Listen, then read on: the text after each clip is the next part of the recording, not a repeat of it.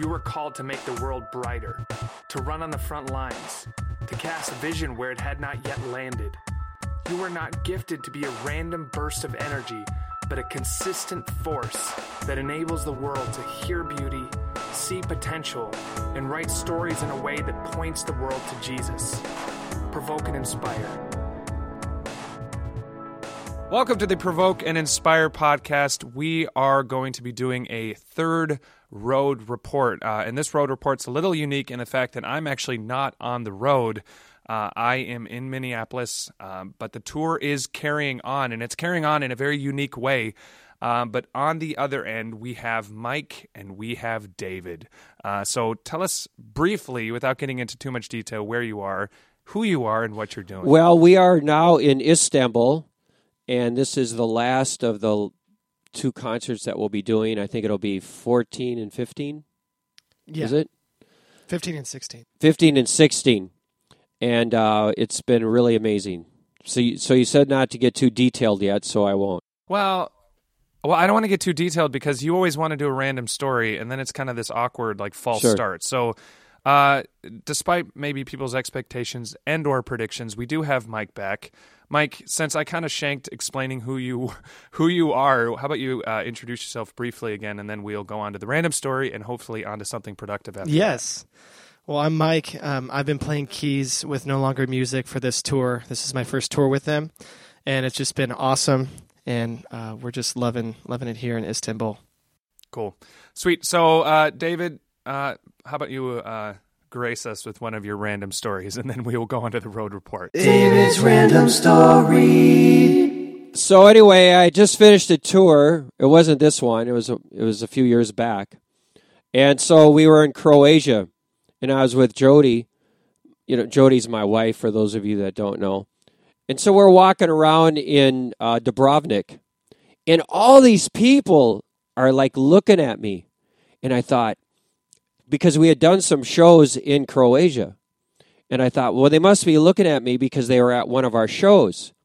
And so I was feeling kind of cool, and I thought, yeah, you know, maybe they'll want my autograph, and everyone's just looking at me, and I'm going, Jody, you notice all these people are looking at me, and she's going, yeah, it's it's weird. They maybe they were at one of the shows, and so I'm walking down the road, and then all of a sudden, uh, Jody stopped, and she said, "You have a giant moth on your back." and there was like this big giant moth that landed on my back and was attached there and so that's why everyone was staring at me Wait, hold on. There's a hole in this story, What? though. If I'm just going to play the role of the investigator Uh. for a moment, how if if you had a moth on your back, how are you noticing people looking at you? Because wouldn't they be noticing only from behind or once they you passed know you? maybe they did see me and maybe i was famous How would you know? Maybe the moth was famous. Yeah, that's true. but I, I have to i was also having a conversation with jody about if i had any friends because i felt like i didn't really have that many Is this part and two? then um, well and then she said you well what about the moth he he liked you Wait, and when you say giant moth, I mean I don't want to get like you know too biological here, but how how Yeah. giant is a giant moth? Because I think everyone's going to be like, because my, my head Oh. instantly went to like three feet. No, we're talking about a supernatural sized moth. So four feet. I mean, this moth looked like he could go, like he was a kite, uh, like a kite surfing. You could kite surf with him. Which, so in theory, that might have been what you were doing. Were you like noticing some lift? no, but I did notice that the back of my shirt was warmer. Okay, that's interesting. So the I still wonder whether any of this is No, true, it's all but, you true. know, hopefully, it's entertaining. I had a on some giant moth on my Okay. back. and people were staring at you from the front with the moth on your back. Okay, well there you have it. That is David's random story. Is it true? Is it false? We'll leave that for you to decide. David's random story. Uh, in either event, uh, what is super cool and definitely true is that uh, the No Longer Music tour continues as we speak. Um, there is one night left, which means two shows. Uh, and you might be wondering, how does uh, a band do two shows in one night? Well, actually, that's not such a weird phenomenon, but in our case, it is um, because we have a very big setup. Um, usually, it takes you know several hours to set up, several hours to pack down, and it's certainly not something you can do multiple times in a night. And so, uh, what makes this tour of Turkey unique? And I'll, I'll, set up a little bit of the context, and then I'll let the guys actually explain since they're the ones that are there. Um, but we have been going to the Middle East, um, and, and again, some would you know question whether Turkey is the Middle East, but we've been going to the Muslim-speaking world or Muslim, sorry, Muslim world uh, for many years now. In fact, about seven years, uh, eight years or so. We we actually have a documentary that we're going to be releasing soon uh, about just how uh, No Longer Music even got to go there. You know, there's a lot of, I think, misconceptions in people's minds about the Muslim world. Um, I think when you tell an average Western uh, Christian or, or maybe non Christian, you know, what you know what is the what is the Middle East like? Uh, what is the Muslim world like? I think a lot of people have these extreme views, um, and certainly from a Christian perspective, I think there's this perspe- this idea that there's no way you can be clear uh, with the gospel in a place like this. And so, like I said, this documentary is coming out on the 26th of September. Uh, it'll be on all of our social media, Steiger specifically, and Come and Live as well. Um, so you can check that out. Um, but but the thing that we have found is is that while the Middle East and, and while Turkey and, and other places in the Muslim world are definitely a challenge and, and definitely hard, they are they are reachable. Um, um, and, and, and just to speak to that, what, what happened is um, we were planning on going to Turkey with our full thing, uh, our full show, um, but it just wasn't possible. And David, maybe you can give a little context as to why we didn't end up going with our full show and why, in fact, we're able to play two shows in a night. Well, there's now a state of emergency in Turkey, which is just a step down from martial law. And that became a, uh, because of an attempted coup last summer in the country and so, because of that, the pr- president has declared this state of emergency. And so that means that you can't legally do any kinds of outdoor events because they're afraid of another coup. And so that made it impossible for us to come in and do our big show. But we were really praying about this and we felt like, no, we have to go. And so we decided that we would come in and do street shows, which is a stripped down version of the big show, so that we can come in without permission and do these kind of ninja shows and pray that the police don't shut us down or that we don't get in trouble. And so that's how we came in. Yeah. That I mean again, you say that and you can almost like if someone's listening they can almost brush over how crazy that is. I mean, you have to put yourself into this context. I mean, you guys are literally, and, and I, I did this a few years ago um, where we had a show shut down. Um, and at least from my perspective, that's kind of when the whole idea that this is possible started, like, first started, is that we had a show shut down um, in this beach town. And then we decided, well, we don't want to waste the opportunity. We're in this city. People need to hear about Jesus. And so we just rocked up to Yep. this park, set up. All these people came. People gave their lives Yep. to Jesus. And we kind of, in, a- in a sense, discovered that the impossible is Mm-hmm. possible. But that, that doesn't make it any less crazy. I mean, you guys are literally in these, you know, Turkey is a, you know, for being a Muslim country and, and people, you know, historically, at least recently, it's a secular country, but it's very much Muslim. I mean, it's there are uh, literally a couple of thousand Christians in a country that has around eighty million Yeah. people, and you're setting up in these sophisticated cities with no permission, and you're just putting on this show and preaching Yep. clearly, uh, and that's pretty crazy. Mike, how about can you explain a little bit from your perspective? I mean, I know you've been to Turkey before, but definitely not under these Yeah. circumstances. What did you kind of expect doing something like this, and how is your rea- how do you feel like the reaction has been, even just from a what what is Yeah. this like? uh, What how have people received what you guys are doing? Yeah, well, um, definitely when I came in, I had the perspective that I'd say most uh, Western people do that, you know, this is a Muslim country. Um, people are going to be really turned off probably as soon as we start talking about Jesus. Um, and that's just simply not the case. Um, we've actually had more people at our shows that are very open um, and they they like the message uh, and they want to know more about Jesus. And really, it's it's the very small, uh, maybe one, two, three people that are upset that usually cause cause trouble. Um, but what we're seeing, what I'm seeing, is a lot of young people who are fed up with just the system. Like, man, I don't I don't like this. I don't I don't believe just because I'm I'm from Turkey does not make me Muslim. It doesn't mean anything. Um, so they're like, I- I'm tired Right. of just living this the same way, hearing the same rules, and it doesn't do anything for me. Um, so a lot of people we're talking to are like, they're open, and they want to talk. They want to know about Jesus. I would say they're they're not Right. different than people we talk to in Europe and other parts of Yeah, Europe. Absolutely. Most of them actually say that they're atheists. So it's a normal thing, and they'll say, "Well, I'm an atheist." But when I hear this message that we portray in our music and, and theatrical thing that we do on the street, they're saying, "I like I like what's happening here. I want this." And uh, Right. it's, they're by far by far the majority of the of the audience of the crowds that we've been in front of, and we've been in front of nearly four thousand people so far. So it's really amazing. But that, at, and then at this, but at the same time, that doesn't discount that it it hasn't been without some Well, I opposition. can talk Do you want to maybe talk a little bit about what kind of opposition Well, okay. experienced? Last night we were playing in a city called uh, Silivri. Am I saying that correct? Anyway, so we pull up into this Muslim seaside town. I don't know if there was any foreigners there. Didn't seem like it. Without permission, it's really crazy. You just pull into town, and we see this main square. So we just start bringing all of our gear there, our little PA, all of our stuff. And then these police come and we say, hey, we want to do this. We're from all over the world.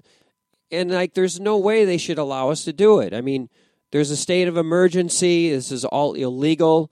And they go, yeah, sure. You know, maybe it could be an advertisement for the city and they take photos with us. and us. they take yeah they take pictures with us and so it's Yeah, crazy. crazy. it's a miracle and so we set up all these people come and then i just could feel the holy spirit fall on everyone. And at the end when i was explaining more clearly what they had seen because in our show we show a very clear depiction of the crucifixion and resurrection of jesus and, and we talk about the story between a, a guy and a girl and how how this guy abuses her and, and how the father comes and rescues her. And anyway it's a very strong story and people were so into it.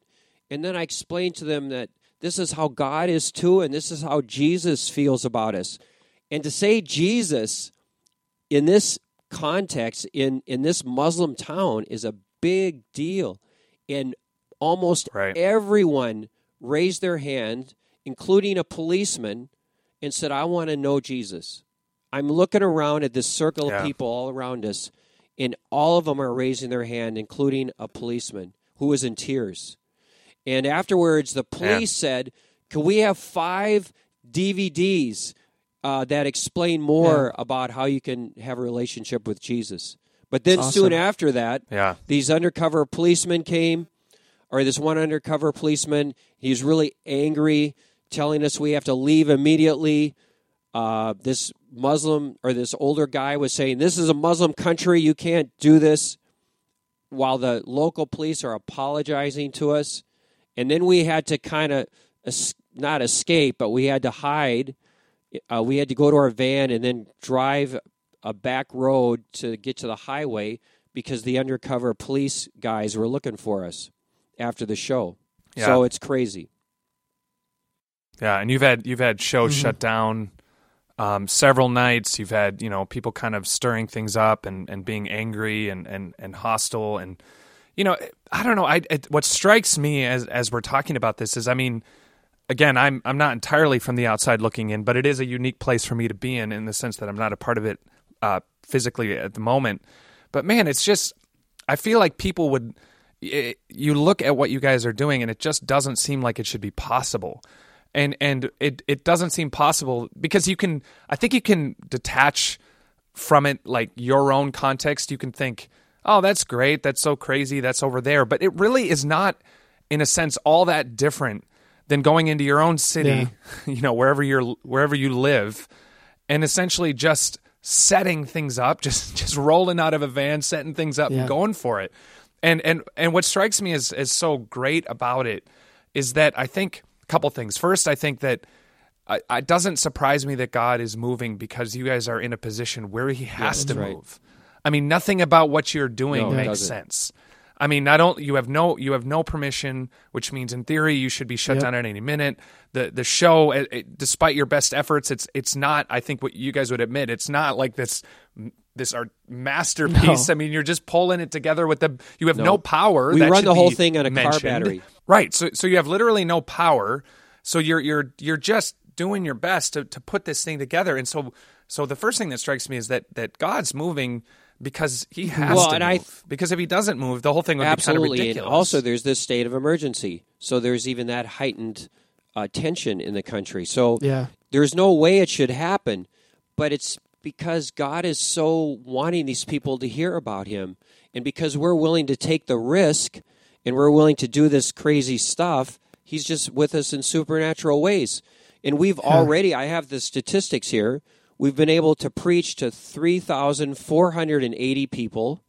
195 have signed up for a Turkish Bible correspondence course, and 133 have asked that someone would contact them personally to talk about Jesus. And that's in mm-hmm. Turkey. I mean, this is like amazing. yeah. Yeah. Yeah, you have to understand that context. I mean, there are I mean, again, I've heard around 5,000 believers in a Yeah. country of eighty Yeah. million people. So those statistics are are Yeah. ridiculous. I mean, that's It mind is mind boggling. And in one of the shows that we got shut down, uh, where was that? They had like uh, Luke Weir prayed with like six young Turkish guys. What city was that? Yeah, that was two nights ago. And uh, we did our first show, which was amazing. But then the second one, we had maybe 500 people at that show. And right at the part where the girl is abused, someone comes behind the curtain where I was and said, You have to stop. And I thought, Stop? How am I going to stop? It's not going to make any sense. So I just kind of walked out and and just ex- gave this explanation of how God cries for our hurt and and and did a very short preaching. And while the police were telling us to hurry up and get off the street, Luke Weir, our manager, prayed with six young guys who gave their life to Jesus. Yeah, that's incredible. Yeah, I, again, I to to extrapolate, you know, some some general ideas out of this. Again, uh, what I already mentioned is that that first, I think we need to be putting ourselves in positions where God has to move.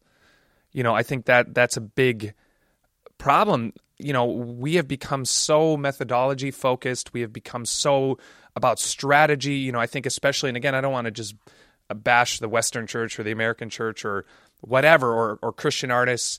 But I think we have become so hung up in, well, you have to do it this way, and that's not going to work, and this Yep. isn't cool, and and and then even when we hear amazing testimonies, we still find ways to dismiss that by saying, oh, that's not going to be possible Exactly. here. And to me, it's just we have seen so much evidence throughout this entire tour. I mean, I think of this whole tour Yeah. that we've been on not just the Turkey part, but uh, an unplanned tour of Albania where we play 13 shows in 13 days To 20,000 You know, I- people. I, think of right to 20,000 people. I think about the fact that we were supposed to go to Russia that totally falls through. God allows uh, one of the come and live artists in our in our world, Nuteki, to go and they preach for 7,500 people. I think about just all of the, the the crazy obstacles we've overcome even the, the the in our own team how so many of our team members were these last second recruits that we were desperately looking for people to be part of what we were doing and it just was not happening and then God just brought exactly the right people. And so I think I think a general encouraging principle for me is we need to we need to be putting ourselves in positions where where God has to move but I think also we just need to take risks and go for it and not overcomplicate things I, I think that's what what hearing these reports from you guys is is just it's it's emphasizing even more in my mind that we just make things way too complicated. We find reasons why things are not possible, and I think quite frankly we manufacture whatever we do do is so about us and our methods and our programs that in some places I don't think we leave room for God to move at all, uh, and and we have very human results, and I don't think it's a big surprise. Well, and it, it was really a challenge for me because we just came from doing these big stage shows with this amazing equipment and production and everything, and then to do this kind of humble crazy street show run by a car battery and it's like oh i don't know if i want to do this but the fact that we are willing to do it however we can do it is i think why god is moving the way he is. And then also to take a risk. I was talking on my facebook page about how we needed people to pray for us because we were going to turkey during this tense time and we are going to do these street shows without permission during the state of emergency. And then one of the comments i got on my post was, well, now does that doesn't sound very sensible. Go to Turkey during a state of emergency and do an illeg- illegal street shows. And I thought, yeah, you're going to be a real world changer, aren't you? You know, there's always people saying why you shouldn't do things. And I think if we're going to change the world, we got to take risks. We have to be, be willing to be foolish. Yeah. Well, one thing is, I've been overwhelmed by the harvest here in Turkey. Uh, really, I, I just since day one, I'm like, we need there need to be more workers in Turkey um, because there's so many people so open, and I think we give into fear so much because of what David was saying, not taking risk. We want to go like kind of the cushy route. Like I'll go to a place that like I might not get super persecuted and like maybe file papers or something. You know, I don't know, but I just see this is a place that people are hungry and I would say even desperate to hear the gospel. They really want to know Yeah, the truth here. Um, and so that's just something that it's it's so evident because like David said as well, our shows in a practical sense are so underwhelming.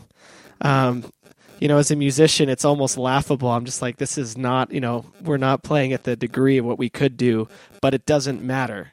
Like we're we're here, we're doing Right. it because we're being obedient, and God's using our little battery powered speakers that the levels are would make any sound man in the U.S. cringe, and people are being saved. And they're saying they're blown away. Yeah, they're, saying, it's the best is the most performance. amazing thing I've ever seen. But the reason is because they feel the Holy Spirit in what we're doing. And so it's just like it, it, it just comes back to are you willing to to just give give yourself up for the sake of the gospel? Like are you willing to to to really risk risk everything um and just be obedient because again it's like we can't take Right. any credit for this. It's like we're just here Right. but you know, uh, on an outside perspective, it's like we don't have permission to be here. It's a state of emergency. If we step out and even pull out our equipment, we can be shut down immediately. They can just see us and say, "Nope, not happening." You know, you did. And not only that, if they really wanted to, they could do much worse. And so it's just something that we're Yeah, we're yeah. here, literally just in the hand of God, just saying, "Okay, Lord, like, do what you want to do." right. um, and he's doing things, and so it's just it's so great that I we really can't take credit for it. It's a huge it's a huge Right. privilege, really. It's been amazing. And don't you don't you think it's so like God in a way? Like even as I'm reflecting on this situation now, it feels very David and Goliath esque in the sense that you here in, many ways this is the biggest battle of the Yeah. tour right like if you think of it in terms of where would you want your biggest Mm-hmm. guns you know where would you want your where would you want your to bring everything that you can because this is the most dire situation this is where you and yet god has you bring just this little weapon into this huge fight. And it just is so to me it's it's so typical of the way god operates. It's very like oh the the odds are completely against you. This doesn't make any sense. I'll send a shepherd boy with some stones. And and that kind of feels like this in the sense that i'm going to make it so obvious that you know but then also god and i think god in his wisdom had it be this way because in a sense for all of the maybe the practical um, failings of of the show it's also very mobile it's you're able to do like like we mentioned right on the beginning in the beginning of the podcast you're able to do two shows every night which has increased your exposure i mean you listen to those you look at those numbers and that those numbers would make a lot of bands blush in terms of that would be great. A lot of bands would happily take those numbers as a very successful major. well, our smallest show was Um, about 130 people. Our average show is between two and 300, and we've had anywhere from four to 500 in our bigger ones. And those are, just, which is crazy. I don't even know how people can hear slash see. Yeah. gi- given those yeah. numbers. But this is what's so amazing about it. And I think your example, your David and Goliath example, is a really a a good a good illustration of what is going on here for sure. Yeah, yeah. So again, you know, we don't. Our, our heart in these road reports is not to turn the Provoke and Inspire podcast into just the No Longer Music recap podcast, but I think consistently through the three episodes, I feel like uh, there's really been unique things drawn out of, out of each place that God has brought us in the tour, the unique challenges and fruit that we are seeing in each place. And I would really, I think, kind of use this as a springboard into a new season of the Provoke and Inspire podcast or whatever it is that God is is doing in your life, whether you're an artist or not. Um, our heart is to provoke and inspire people inside the church to get outside of the church, to take risks, to tell people about Jesus. That's that is really the heart of of why we do what we do. And I think that this our heart, and I, I, I think it would be very sad if if what you got out of this was wow, they're crazy, you know, doing such an uns, you know, not sensible thing, but rather that God rewards those who take risks, and that that it is not impossible, and that there is a there is something there's an equivalent in your context that might might seem crazy on paper, but God will show up in those places and move, and we, it's it's it's as as hard as people maybe want to believe it is, but it's also much easier than I think we think it is or make it out to be. I think we we we look at all of the practical obstacles and we say there's no way we can do this. We have to have everything perfect.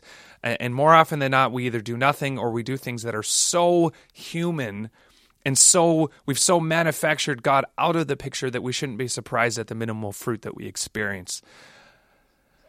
So anyway, one last night, um, and uh, it's it's been it's been awesome to watch. It's been hard to watch from a distance for me. I you know I I did every every show on this tour but two, and so of course it's hard not to be in the in the trenches with you guys. But it's been it's been crazy to watch. I hope. I mean, I believe it'll lead to more, uh, not just for us. Uh, and hopefully, not only will this example inspire others to believe and to know that they can reach the Middle East for Jesus, but uh, you know this documentary again that I keep mentioning on the 26th of September. I think it. I'd really highly encourage you to watch that. Uh, it, it's um, I will give more information about that both on the Come and Live uh, website and the Facebook page, uh, and also on future podcasts.